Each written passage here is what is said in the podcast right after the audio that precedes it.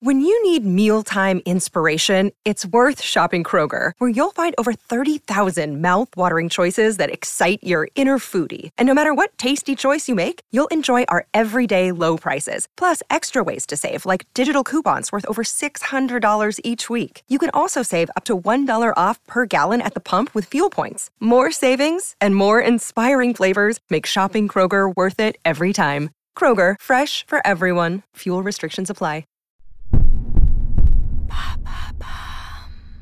Qu'est-ce que le réalisme? Merci d'avoir posé la question. Le réalisme est un mouvement artistique et plus particulièrement littéraire né en France vers 1850.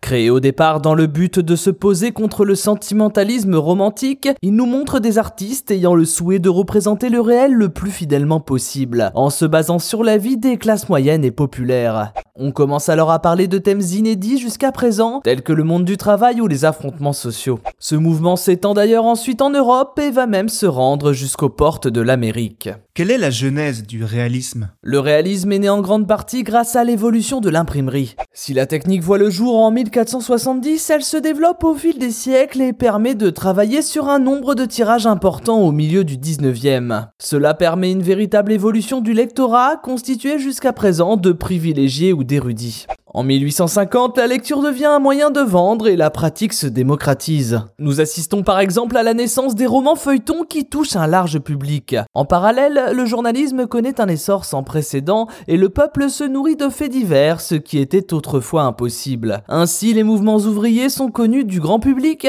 et représentent un tournant dans la manière de considérer l'œuvre littéraire, qui n'est plus là juste pour conter des histoires sentimentales, mais aussi pour représenter la réalité, véritable source d'un inspiration pour les artistes de l'époque. Pourquoi les écrivains du réalisme ont parfois rejeté ce terme? Contrairement à de nombreux courants artistiques, le réalisme n'est pas apparu sous l'impulsion d'un groupe d'artistes, mais plutôt dans un contexte politique complexe.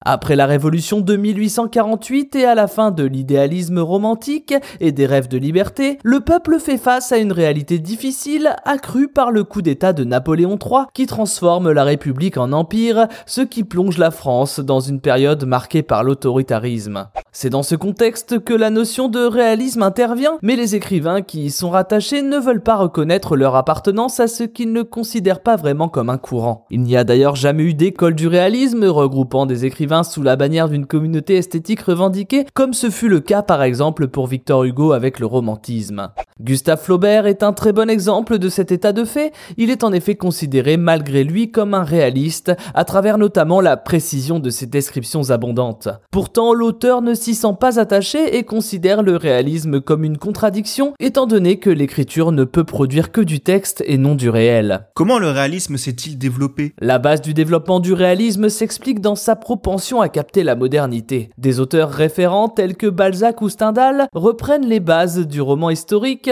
notamment en termes de précision de détails, et y ajoutent de la poésie et de l'humain, puisqu'ils font directement intervenir le narrateur, dont le point de vue devient omniscient. Ainsi, l'histoire avance en se focalisant sur la perception d'un homme, ce qui donne un niveau de détail certes limité, mais extrêmement précis. On peut citer en exemple les chefs-d'œuvre encore célèbres aujourd'hui tels que Germinal d'Émile Zola ou Le Père Goriot d'Honoré de Balzac. Si ce succès se démontre dans le temps, il l'a été aussi dans l'espace, puisque les traductions des romans de Zola ont fait des émules partout dans le monde. En Italie par exemple avec le vérisme, sorte de réalisme national à la fin du 19e siècle, mais aussi en Angleterre, en Scandinavie, ou en Russie et même aux États-Unis quelques décennies plus tard. Maintenant vous savez, un épisode écrit et réalisé par Thomas Dezer. Ce podcast est disponible sur toutes les plateformes audio, et si cet épisode vous a plu, n'hésitez pas à laisser des commentaires ou des étoiles sur vos applis de podcast préférés.